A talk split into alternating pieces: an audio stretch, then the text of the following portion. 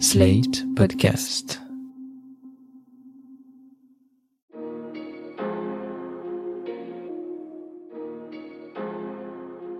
Bonjour et bienvenue dans Le Monde Devant Soi, le podcast d'actu international de Slate.fr. Je suis Christophe Caron et je suis en compagnie de Jean-Marie Colombani, directeur de la publication de Slate. Bonjour Jean-Marie. Bonjour Christophe. D'Alain Frachon, éditorialiste au Monde et spécialiste des questions internationales. Bonjour Christophe. Et de Robin Tutange, photojournaliste indépendant de retour d'Ukraine. On va en parler ensemble. Robin. Bonjour Christophe. Il y a un mois, l'armée russe envahissait l'Ukraine, un mois de guerre qui a provoqué la destruction partielle de Kharkiv ou celle quasi totale de Mariupol, ainsi que le déplacement de 6 millions de personnes et de la moitié des enfants ukrainiens. Côté militaire, le bilan est difficile à dresser. Les chiffres les plus sérieux évoquent la mort de 10 000 soldats russes, entre 7 et 15 000 dit l'OTAN. Cette attaque que le Kremlin aurait voulu éclair se transforme en une guerre de position interminable, aucun des deux camps ne voulant se résigner à capituler. Et cette stase relative inquiète car Vladimir Poutine, devant la résistance de son adversaire, pourrait vouloir passer à la vitesse supérieure on a vu l'utilisation de missiles hypersoniques ces derniers jours ainsi que de bombes à sous-munitions. Et alors que le président Volodymyr Zelensky accuse la Russie d'utiliser des bombes au phosphore, l'Occident, réuni en Europe à l'occasion du sommet de l'OTAN, met en garde Poutine. S'il va plus loin, s'il franchit la terrible ligne rouge des armes chimiques, alors l'organisation interviendra. Joe Biden a promis une réponse sans toutefois en désigner la nature. Après avoir été volontaire et offensif dans les sanctions contre le régime russe au premier jour du conflit, Europe et États-Unis semblent désormais ne plus trop savoir comment s'y prendre, comment maintenir la pression sur Moscou sans devenir pour autant des co-belligérants de ce conflit. Jean-Marie, Alain, pour commencer, est-ce que malgré les apparences de blocage, nous ne serions pas à un point de bascule majeur dans cette guerre? Le problème, c'est que les Occidentaux, qui sont euh, renaissants à la faveur de cette guerre, si j'ose dire, parce qu'on peut dire, comme l'a écrit Libération, que Poutine a réinventé l'Occident. Les Occidentaux veulent faire cesser la guerre sans faire la guerre. Et donc c'est évidemment une, contrainte de base et qui est liée au fait que Poutine dispose de l'arme nucléaire, y compris de l'arme nucléaire tactique. Les armes tactiques, ce sont les armes qui pourraient être utilisées par Poutine sur le sol ukrainien. Ce qui est inquiétant dans la situation actuelle, c'est que le renseignement américain, qui a déjà fait la preuve de sa pertinence puisqu'ils avaient annoncé l'invasion de l'Ukraine, annonce aujourd'hui que Poutine pourrait euh, utiliser des armes chimiques, comme euh, vous l'avez noté euh, tout à l'heure. Et donc ça, c'est évidemment une inquiétude majeure.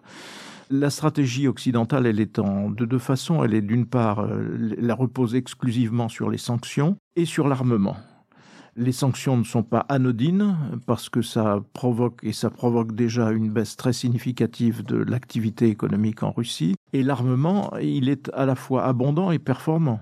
Parce que si on regarde ce qui se passe sur le terrain, on peut considérer en effet que les Ukrainiens ont des armes performantes pour se défendre, à la fois contre les colonnes de chars, mais et au-delà aussi, puisque les observateurs sur place font remarquer qu'il n'y a que très peu d'avions russes dans le ciel ukrainien. Donc c'est donc que ces avions russes craignent les missiles qui sont mis à la portée de, l'Ukraine.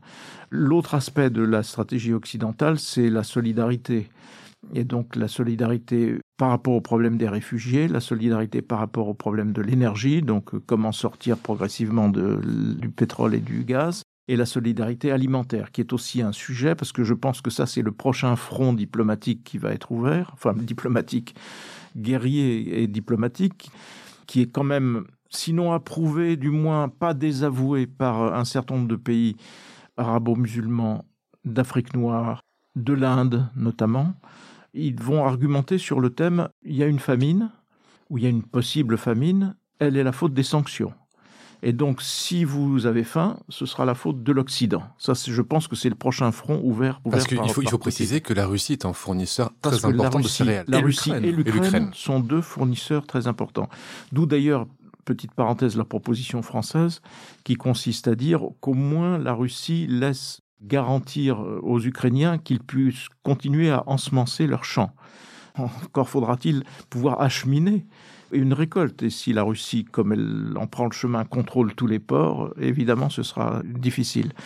Donc voilà euh, à, peu près la situation dans laquelle nous sommes. Avec euh, la fameuse question de la ligne rouge, moi je ne sais pas si elle a été définie, il n'y en a pas de définition précise, et pour cause, puisqu'on sait très bien que les lignes rouges, euh, une fois qu'on les trace, on a plutôt intérêt à les, à les faire respecter, mais les faire respecter, ça nous conduirait à quoi? Or, encore une fois, l'objectif, c'est faire cesser la guerre sans faire la guerre. Donc c'est évidemment une équation on ne peut plus difficile. Alain, il semble quand même que l'Occident soit allé au bout des mesures, en tout cas des sanctions économiques qu'il pouvait prendre pour faire pression euh, sur Vladimir Poutine. La seule qui resterait, ça serait l'embargo total sur le gaz russe euh, en Europe, ce qui me semble pas pour l'instant réalisable, vu la dépendance de certains pays de l'Union. Quelle décision pourrait-il encore prendre qui ne ferait pas de nous des co-belligérants? Alors vous vous interrogiez sur euh, la possibilité d'un tournant en ce moment dans cette guerre, mais on peut penser aussi que cette guerre s'installe dans la durée, que les fronts sont figés, qu'aucune des deux armées ne peut véritablement prendre de grandes offensives en ce moment, et qu'on peut avoir tout au long de l'Est des fronts à peu près figés et des grandes batailles d'artillerie, comme on a eu ces dernières années, sans qu'on en parle beaucoup, mais qui ont quand même fait 14 000 morts. Dans le Donbass, vous parlez. On peut avoir ça. On peut d'autant plus avoir une guerre qui dure que la Russie puisque nous continuons à acheter du pétrole et du gaz, très exactement 40% de l'approvisionnement de l'Union européenne vient du gaz russe, 40% de son approvisionnement en gaz, 25% de son approvisionnement en pétrole et 45% de son approvisionnement en charbon à un moment où la demande est très forte, notamment en Allemagne, pour le charbon, ou dans des pays qui n'ont pas de nucléaire. On peut s'installer dans une guerre longue parce que la Russie en a les moyens. Elle a 850 millions de rentrées quotidiennes, voire un milliard de rentrées quotidiennes. Si vous prenez en ce moment le niveau moyen du baril de pétrole, il est entre 110 et 130 dollars. Ça veut dire des recettes invraisemblables qui lui permettent de continuer la guerre. Même si sur le terrain, elle n'a pas les moyens d'une grande offensive ou de porter un coup déterminant ou définitif à l'armée ukrainienne. C'est pour ça qu'on évoque l'arme chimique.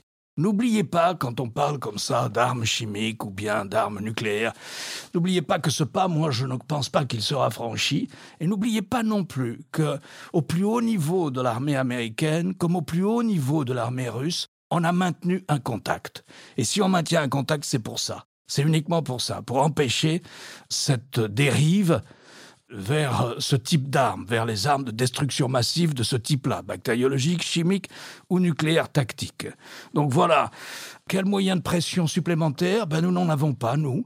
Et cela explique aussi, de notre côté, pourquoi la guerre peut continuer assez longtemps. D'autant qu'il faut ajouter que moi, je ne connais pas véritablement de campagne de cette ampleur qui ne dure que trois ou quatre semaines. Ça n'existe pas. Donc je crains qu'il ne faille s'installer dans la guerre.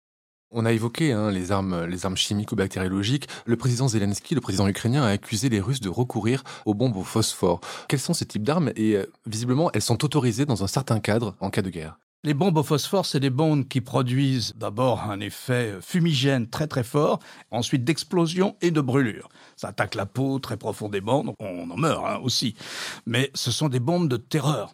Elles ne sont pas classées dans les armes chimiques. Ça ne veut pas dire qu'elles ne soient pas interdites sur le champ de guerre, mais elles ont été utilisées par les Américains notamment, par d'autres armées, elles ont déjà été utilisées par les Russes aussi, par les États-Unis. Donc elles sont utilisées, elles ne sont pas considérées comme des armes chimiques, mais ça ne veut pas dire que les conventions sur, euh, entre parenthèses, les règles de la guerre n'en interdisent pas l'utilisation. Est-ce qu'elles sont aussi utilisées pour éclairer et donc, euh, elles ne sont pas nécessairement utilisées pour euh, détruire, mais aussi pour éclairer un espace ou un, front quelconque. Alors évidemment, quand elles retombent, euh, il vaut mieux pas être en dessous parce que, comme le dit Alain, c'est à des températures extravagantes. C'est plus de 1000 degrés, je crois, donc évidemment mais c'est pour cela qu'elles ne sont pas euh, formellement interdites. En revanche, les armes... En fait, elles sont interdites, elles ne peuvent pas être utilisées sur la population civile, elles peuvent être ah, ben utilisées sur un champ de bataille, mais euh, c'est encadré. Et en revanche, les armes à sous-munitions sont euh, normalement prohibées, et on a vu qu'elles étaient utilisées. Mais je voudrais revenir quand même sur cette ligne rouge. Biden n'a pas précisé la nature des sanctions que pourrait prendre l'OTAN en cas d'utilisation d'armes chimiques, qui sont finalement, de ce que je comprends, des armes de dissuasion finalement. On parle même d'ailleurs d'armes nucléaires du pauvre. Quelles pourraient être les sanctions de l'OTAN en cas de ligne rouge? On se rappelle que la ligne rouge des armes chimique, c'est quelque chose qu'on a beaucoup entendu à l'époque de la Syrie, de la part de, Barack Obama. La différence, c'est qu'à l'époque de la Syrie, euh, Barack Obama, entre autres, avait explicité la fameuse ligne rouge. Et donc, euh, s'il y a l'usage de telle ou telle arme, à ce moment-là, euh, nous réagirons. on a vu qu'il ne réagissait pas. Là, non, c'est différent. Là, on est dans le flou. On ne sait pas trop euh, quelle serait la, nature de l'offensive qui justifierait qu'une une ligne rouge est franchie. Donc, je pense que Biden s'est laissé une, assez grande latitude de ce point de vue-là. Après, c'est comme le rappelait Alain tout à l'heure, le problème, c'est d'éviter toute situation qui peut être considérée comme euh, une co-belligérance, donc euh, de façon à éviter l'embrasement général de la région. Voilà, alors en attendant, l'OTAN renforce sa présence. Depuis la chute du mur, il n'y a jamais eu autant de soldats américains sur le sol européen. Il y a maintenant, je crois, à peu près 100 000 hommes. Donc on voit bien que l'OTAN renforce, et la France prend sa part, même si c'est une petite part de ce renforcement généralisé, parce qu'en effet, il y a la crainte qu'il faille peut-être aller au-delà de ce qui est aujourd'hui uniquement des sanctions économiques. Pour répondre à votre question, euh, je pense que Biden a raison de ne pas prononcer le mot ligne rouge parce qu'il euh, vaut mieux rester dans l'ambiguïté et le flou, mais ce qu'il a dit, c'est qu'il y aurait une réponse. Et vous pouvez être sûr que l'OTAN a dix scénarios de réponse à l'utilisation de l'arme chimique. L'arme chimique peut être utilisée à Mariupol pour neutraliser les combattants qui y sont, les combattants ukrainiens qui peuvent s'y trouver, permettant à l'armée russe d'entrer dans les maisons et de véritablement prendre Mariupol, alors qu'ils n'en ont pris qu'une moitié pour le moment. L'arme chimique, ça a servi à ce type d'opération en Syrie vous pouvez être sûr qu'ils ont euh, dix scénarios de réponse. Ça peut aller de une frappe ici, une frappe là, etc. Mais il y aura une réponse. Et à mon avis, la réponse, comme le disait Jean-Marie, ça va dépendre de la manière dont, si jamais l'arme chimique est utilisée, de la manière dont elle est utilisée. Il y aura forcément une gradation, un calibrage de la réponse en fonction d'une éventuelle utilisation de l'arme chimique. Et c'est pas évident à établir c'est pas évident, comme on dit aujourd'hui, à documenter avant de décréter quelque chose. Et donc c'est là qu'il peut y avoir une, zone parce que les Russes, s'ils utilisent l'arme chimique, vont dire les Ukrainiens ont, utilisé l'arme chimique. Je veux dire, on va rentrer dans un processus complexe parce que il faut évidemment ne pas avoir l'opinion contre soi si on réagit. Juste une petite parenthèse là-dessus. On a tous en tête l'épisode d'Obama parce que Obama 2013 refuse donc finalement à la France, entre autres, euh, celle de François Hollande, d'intervenir en Syrie. Et donc, euh, au lendemain de ce refus, d'ailleurs, Poutine s'installe en Syrie. Mais il avait comme vice-président Joe Biden à l'époque. Joe Biden était pour l'intervention. Il n'était pas pour la décision qu'a prise finalement Barack Obama. Biden est plutôt, j'allais dire, en général, il avait été, et il l'est sans doute encore dans sa tête, dans le camp de la fermeté. Je le disais, la question des armes chimiques, c'est aussi une question de dissuasion, c'est aussi une question de psychologie envers l'adversaire. Euh, Robin, vous avez été, vous, à Lviv et à Kiev pendant quelques jours, et vous avez rencontré un peuple ukrainien qui était extrêmement déterminé à défendre son territoire. Oui, alors moi j'ai passé euh, environ deux semaines en Ukraine, une semaine à peu près à Lviv et une semaine à Kiev. Et euh, oui, ce qui m'a vraiment frappé en fait, c'est à quel point les Ukrainiens sont persuadés en fait qu'ils vont gagner la guerre. Il n'y a quasiment personne qui a même évoqué l'idée de perdre la guerre. Il y a une véritable détermination et en fait elle s'explique, en tout cas de leur point de vue, par les motivations. C'est-à-dire que d'un côté, pour eux, les Russes sont d'une motivation de animée par la peur, même par l'envie juste de conquête, mais sans véritable motivation, en tout cas du point de vue des soldats. Tandis que les soldats ukrainiens, eux, sont tout simplement motivés pour euh, ben, garder leur terre et se battre pour la justice, entre guillemets.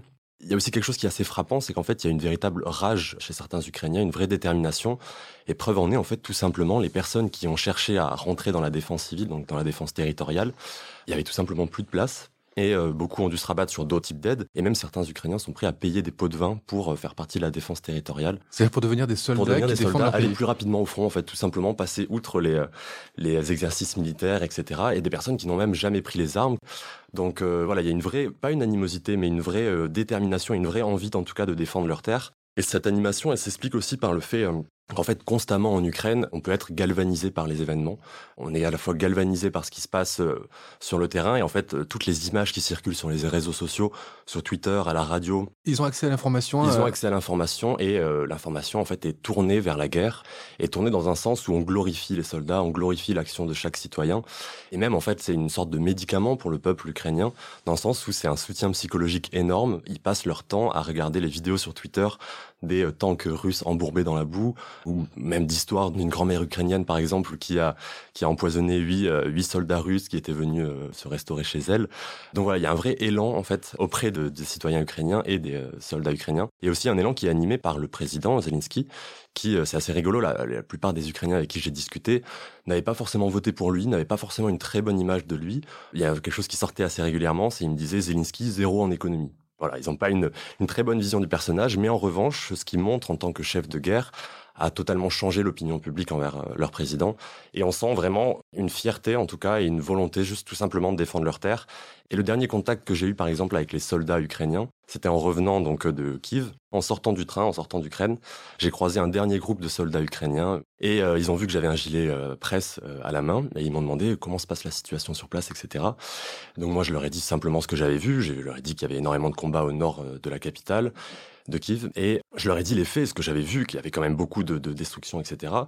Et en fait, ils se sont tout simplement regardés et ça les a motivés plus que jamais. Ils ont crié un grand euh, Slava Ukraine, donc gloire à l'Ukraine, avant de rentrer dans le train. Et ils ont tous foncé dans le train, euh, arme à la main, et, euh, et ils sont partis. Donc c'était le dernier contact que j'ai eu. Je trouvais que ça montrait assez bien cette détermination qui est juste sans faille.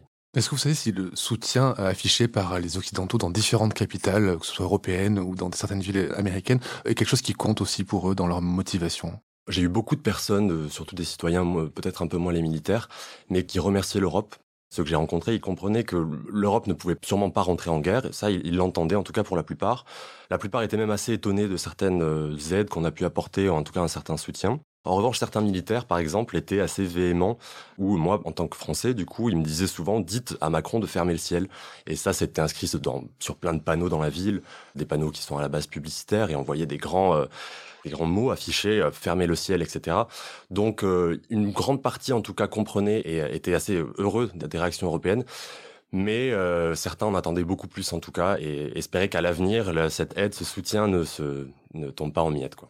Cette fermeture du ciel dans laquelle Macron et d'autres ne veulent pas s'engager, elle ferait de nous des co-belligérants si on s'engageait à fermer le ciel ukrainien? C'est pour ça qu'il ne veut pas le faire? La zone d'exclusion aérienne, en général, c'est précédé par une série de frappes sur les batteries antiaériennes de l'ennemi. Et ensuite, s'il le faut, c'est les combats aériens entre euh, vos avions et ceux de votre ennemi. Donc c'est une entrée en guerre directe contre la Russie.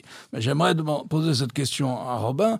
On a quand même le sentiment que, par exemple, autour de Lviv, mais même ailleurs, autour de Kiev aussi, on a quand même le sentiment que le volume de missiles antiaériens dont dispose l'armée ukrainienne a quasiment établi une zone d'exclusion aérienne, puisque naturellement la chasse russe bombarde tous les jours, mais semble-t-il avec une efficacité relative, et le peu d'avions qu'a encore la chasse ukrainienne, eux, participent à des combats aériens et plutôt de manière efficace et à des bombardements plutôt de manière efficace. Ce qui veut bien dire que les Russes ne contrôlent pas tant que cela le ciel de l'Ukraine. C'est tout à fait vrai, c'est assez marquant à Kiev surtout, dans le sens où en fait on voit souvent des missiles au loin, des traces de missiles qui euh, lacèrent un peu le ciel, et en fait on les voit jamais retomber finalement, et en fait on entend des gros bruits, des espèces de, de gros bruits sourds, mais qui sont en fait souvent des bruits d'antimissiles, exactement. Ce qui est assez frappant, c'est que finalement le centre de Kiev n'est pas si atteint que ça, entre guillemets, dans le sens où c'est principalement les combats sont limités au nord, au nord-est et au nord-ouest. À Irpin, à Irpin, ouais. Boucha et euh, Bovary. Mais le centre, finalement, il n'y a pas tant de, de, bombardements que ça. Il y a des bombardements qui sont euh, désastreux de temps en temps, comme par exemple récemment dans un centre commercial. Ça, c'était aussi au nord, de, au nord de la capitale. Mais dans la capitale même, les antimissiles fonctionnent extrêmement bien. Il faut bien se rendre compte que la ville de Kiev est très étendue. Il me semble qu'elle fait près de 800 km, contrairement à Paris. Je crois que la petite couronne de Paris, c'est 600 km. Donc c'est une ville qui est très étendue. Et donc en fait, quand on vit au centre de Kiev, en tout cas, on entend les bombardements, on les voit au loin, mais on les voit pas, on voit pas les destructions. En fait, la vie continue euh, dans la ville. Il n'y a pas de panique, il n'y a pas de. Les gens continuent à sortir un petit peu. Alors l'ambiance est quand même particulière. Hein. C'est un peu comme un confinement. Il y a très peu de gens dans la rue, quelques magasins ouverts, les supermarchés. Pas tellement de pénurie que ça. En tout cas, dans les supermarchés dans lesquels je suis allé, il manquait de pain, etc. Mais il y avait quand même même des produits frais. La vie continue quand même. Et en tout cas, le centre-ville est assez préservé et les bombardements sont assez éparses, entre guillemets, dans une ville qui est immense. Donc, on les ressent pas tellement quand on vit à l'intérieur, en tout cas.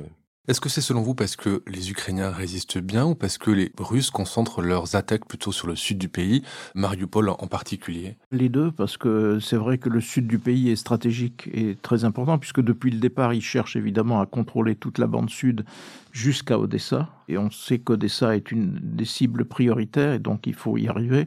Et Kiev, je pense que ce qui a été tenté au tout début, c'était l'encerclement et la prise de la ville, mais que ça a raté. Parce que Kiev n'est pas Euh, encerclé, parce que Robin. Les premières, Non, non, les non, Kiev n'est pas premières encerclé, images qu'on a vues, c'était d'ailleurs les colonnes de blindés russes euh, bloquées ou explosées alors qu'elles étaient censées avancer pour encercler la ville. Donc euh, je pense qu'il y a eu de ce point de vue-là un échec militaire euh, évident pour les Russes. À propos de ce que disait Robin sur les attentes du peuple ukrainien envers la France, on a vu Volodymyr Zelensky s'adresser aux, parlementaires français ce mercredi 23 mars et il a pressé nos entreprises françaises de quitter la Russie, ce que certains ne font pas. Je pense particulièrement aux entreprises de la famille Mulliez, c'est-à-dire Auchan, Decathlon Leroy Merlin ou le, groupe Accor ou même Total. S'ils abandonnent le pétrole russe, vont continuer encore à acheminer du gaz russe. Est-ce que pour vous, cela constitue une faute morale ou finalement on n'a pas trop le choix que de continuer à être présent sur le sol russe? C'est difficile répondre parce que si on voit l'argumentaire d'Emmanuel Macron qui consiste à dire on a pris des sanctions qui frappent un certain nombre de secteurs, notamment évidemment le secteur financier. Donc tout ce qui est dans le secteur financier doit s'incliner, doit partir. Mais les autres, c'est-à-dire les autres qui sont dans des domaines moins stratégiques, euh, peuvent continuer ou c'est leur choix, c'est leur liberté on peut comprendre ce discours parce que à quoi ça sert de fermer le roi Merlin ou Auchan? Sinon, en effet, pour faire peser davantage sur la classe moyenne euh, le poids des sanctions, mais ça n'est pas stratégique. La vraie difficulté, c'est pour, euh, par exemple, pour une entreprise comme Total. Parce que Total, qui va renoncer au, au pétrole russe, pour Total, c'est marginal. Le vrai problème de Total, c'est que il a très lourdement investi sur le gaz, sur les gisements de gaz, qui sont des gisements qui doivent être les secondes réserves mondiales ou quelque chose de ce genre. Donc c'est un, investissement qui navigue entre 20 et 30 milliards d'euros. Donc euh, renoncer à cela pour Total, c'est un vrai sujet. Et au-delà de ça, sans remonter aux emprunts russes qui euh, nous ont pourtant, auraient dû pourtant nous vacciner, je pense que le problème de la France, c'est qu'elle a été un des pays à investir le plus en Russie. L'Allemagne est dépendante de la Russie pour le gaz, mais nous, on n'est pas dépendant du tout du, gaz russe, mais on a choisi d'investir lourdement. Donc dans beaucoup de secteurs économiques, il y a des investissements français, il y a des grandes entreprises françaises qui sont présentes. Ce qu'on peut se dire, c'est que les uns et les autres auraient dû être davantage vigilants au fur et à mesure que la dictature s'établissait en Russie. Et que là, on aurait peut-être dû se dire, enfin, les entrepreneurs auraient peut-être dû se dire, ben, c'est peut-être pas prudent de continuer à investir aussi lourdement dans un pays qui glisse à ce point vers la dictature. Donc, mais là, on touche à la conception des uns et des autres, en effet, de la morale, de l'éthique, et ainsi de suite. On aurait pu penser qu'un certain nombre d'entreprises auraient dû renoncer à accompagner un pouvoir qui est un pouvoir de plus en plus, comme l'avait expliqué Alain récemment sur ce podcast, qui ressemble de plus en plus à la terreur stalinienne quand on est un entrepreneur et qu'on est un investisseur en Russie, on doit pouvoir se dire ben, il est peut-être temps de plier bagage ou il est peut-être temps d'arrêter les frais. Ça n'a pas été le cas. On a continué, non seulement on a continué d'investir, mais il y avait un débat en France qui était l'inverse. Puisqu'en France, on vous disait il faut parler avec Poutine. Emmanuel Macron lui-même a fait le procès de François Hollande parce que François Hollande était supposé ne pas parler avec Poutine ce qui n'était pas le cas d'ailleurs. Donc, euh, à l'envers, on est rattrapé aujourd'hui par le fait que non seulement c'est une dictature, mais si, comme tous les dictateurs et comme tous les tyrans, ils cherchent à se conforter à l'intérieur par des opérations extérieures. Je voudrais revenir juste pour finir sur la, tournée de Biden en Europe. Il est aujourd'hui en Pologne, la Pologne qui est en tête de la coalition anti-Russie. Est-ce que c'est un geste fort pour vous, Alain, ce choix de la, Pologne? Est-ce que c'est un message particulier que Biden veut envoyer à Poutine? À Poutine, je ne sais pas, mais en tout cas, à l'Europe centrale et à l'Europe de l'Est, sûrement. La Pologne est sur la ligne de front, comme trois autres pays de l'Union européenne, la Tchéquie, la Hongrie et la Roumanie. Bon, il ne peut pas les visiter tous. La Pologne, c'est elle qui reçoit le plus de réfugiés, près de 2 millions de réfugiés. C'est-à-dire que les Polonais sont en train de faire, avec les moyens qui sont les leurs, deux fois plus que ce qu'ont fait les Allemands en 2015 avec les Syriens. Donc c'est admirable ce que font les Polonais en ce moment, notamment la société civile polonaise. Ça, Robin a dû le voir sur place. Et donc c'est un geste fort pour dire attention, oubliez Trump qui détestait l'OTAN, qui détestait les alliances. Moi, j'aime l'Union européenne. Il est invité au sommet du Conseil européen. Il y a une réunion d'urgence de l'OTAN, un sommet d'urgence de l'OTAN qui n'était pas prévu avant la guerre dans cette planification. Il s'y rend et il se rend dans le pays d'Europe de l'Est qui est en première ligne pour montrer, réaffirmer que la solidarité des États-Unis avec ses alliés de l'Europe, la solidarité transatlantique. Donc oui, c'est un geste, je crois, assez fort. il y a toujours eu un lien particulier avec la Pologne qui s'est traduit par le fait que l'argent européen de la Pologne a servi à la Pologne à acheter des avions américains, des avions de guerre américains. Il y a une constante dans la diplomatie américaine. La Pologne est un point d'appui et la Pologne elle-même est en flèche dans la défense de l'OTAN parce qu'elle considère que seul le parapluie nucléaire américain peut être à la hauteur de sa défense. Les Polonais vivent dans la hantise de l'attitude russe et pour cause, l'histoire le leur a enseigné. En revanche, à la tête du parti euh, qui gouverne la Pologne, une fraction de ce parti était plutôt tentée par Poutine sur le mode euh, régime autoritaire. Et c'était tout le débat qui euh, les opposait à l'Union européenne, puisqu'ils étaient en train d'établir petit à petit un paysage politique qui commençait à ressembler un petit peu à ce que faisait Poutine au tout début, c'est-à-dire on s'attaque euh, à certaines lois, notamment la loi sur l'avortement, mais on s'attaque aussi à la Cour suprême, mais on s'attaque à l'indépendance de la justice et ainsi de suite. Donc il y a, cette fraction-là. Je pense que ceux-là sont évidemment euh, silencieux aujourd'hui et que tout est mobilisé, tout le monde se mobilise en effet face au, péril russe, pour le coup, qui est une réalité. Robin, donc vous, vous rentrez d'Ukraine, vous allez peut-être bientôt y retourner. Est-ce que ça a été compliqué pour vous euh, d'aller jusqu'à Kiev et de travailler sur place? Alors de rentrer dans Kiev, c'était pas du tout compliqué. D'en sortir, c'était plus difficile en revanche. Rentrer dans Kiev, moi j'y suis allé en train, donc euh, c'était euh, assez facile. Le wagon était assez vide. Pour travailler sur place, c'est pas si difficile que ça. il faut une autorisation du gouvernement ukrainien. Et sur place, c'est assez difficile en revanche de prendre des images, dans le sens où en fait la ville s'est transformée en une vraie forteresse. Tous les 100 mètres, il y a des barricades, des soldats lourdement armés. Plus on s'approche du front, tout simplement, et plus les, armes sont impressionnantes. Donc c'est pas difficile de travailler, mais par exemple à chaque checkpoint, les soldats nous arrêtent, ils fouillent le coffre aussi, ils regardent parfois les images qu'on a prises. En fait, ils sont tout simplement à la recherche de saboteurs, donc de pro-russes qui par exemple ciblent certains bâtiments et signalent à l'armée euh, russe où frapper. Il y a quand même une vraie tension dans la ville. On sent euh, on se sent euh, vraiment voilà, on est, on est sous pression assez souvent, mais c'est pas si difficile que ça de travailler. En revanche, les zones de front ont été fermées depuis la mort des premiers journalistes. Donc les lignes de front sont plus difficiles à accéder. Mais voilà, la vie dans la ville en tout cas continue. Il n'y a pas euh, de vraie panique. Les gens, par exemple, dans le centre-ville ne, vont plus dans les abris quand il y a les sirènes qui sonnent. Ils sont habitués à entendre les sirènes et à vivre sous les bombes. Donc euh, il n'y a pas de panique, il y a une certaine euh, habitude qui s'installe, les gens continuent à vivre, en tout cas ils essayent de vivre. Et euh, par exemple, je me souviens d'une certaine Maria, une jeune étudiante, qui me disait qu'elle allait essayer surtout en fait de reprendre une vie qui n'existait plus. Mais pour elle, c'était important tout simplement d'avoir une routine et de s'occuper l'esprit euh, toute la journée. Donc oui, j'aimerais bien y retourner en tout cas, j'espère y retourner, ça dépendra de la situation sur place. Et je pense que c'est important de continuer à parler de ce conflit et de pas se tourner trop rapidement vers les autres échéances qui arrivent, mais de aussi continuer à ne pas oublier ce qui se passe sur place. Mais justement, cette habituation dont vous parliez de la population euh, de Kiev est peut-être une adaptation, donc on peut comprendre justement que les gens aient besoin de pouvoir retrouver un semblant de vie. En revanche, cette habituation, elle risque aussi de frapper les esprits occidentaux. Jean-Marie, c'est quelque chose. Est-ce qu'on peut finalement laisser ce conflit dans un coin, dans un coin de l'actualité Est-ce que c'est un risque à courir Oui, c'est une des grandes questions parce qu'on se dit, on vit la guerre à travers les images qui circulent et tous les témoignages qu'on peut avoir. Mais combien de temps va-t-on le supporter? C'est-à-dire combien de temps va-t-on pouvoir supporter le fait que ben, on voit ce qui se passe et puis euh, voilà, que fait-on? Et ça renvoie à une autre grande question qui est est-ce que les armes qu'on leur livre sont suffisantes? Ou est-ce qu'elles sont de nature à vraiment inverser le cours militaire des choses? Parce que a priori, le cours militaire des choses, il y a, je veux dire, un tel déséquilibre entre l'armée russe et l'armée ukrainienne qu'on se dit, voilà, combien de temps vont-ils tenir? Donc ça, je ne sais pas. Je ne sais pas. Est-ce que l'opinion peut être tentée de se détourner, évidemment, le plus vite possible. En même temps, le, poids de ce qui se passe va continuer de peser sur nos consciences et combien de temps va-t-on supporter cela sans demander qu'on aille au-delà, qu'on fasse davantage Ça, je ne sais pas.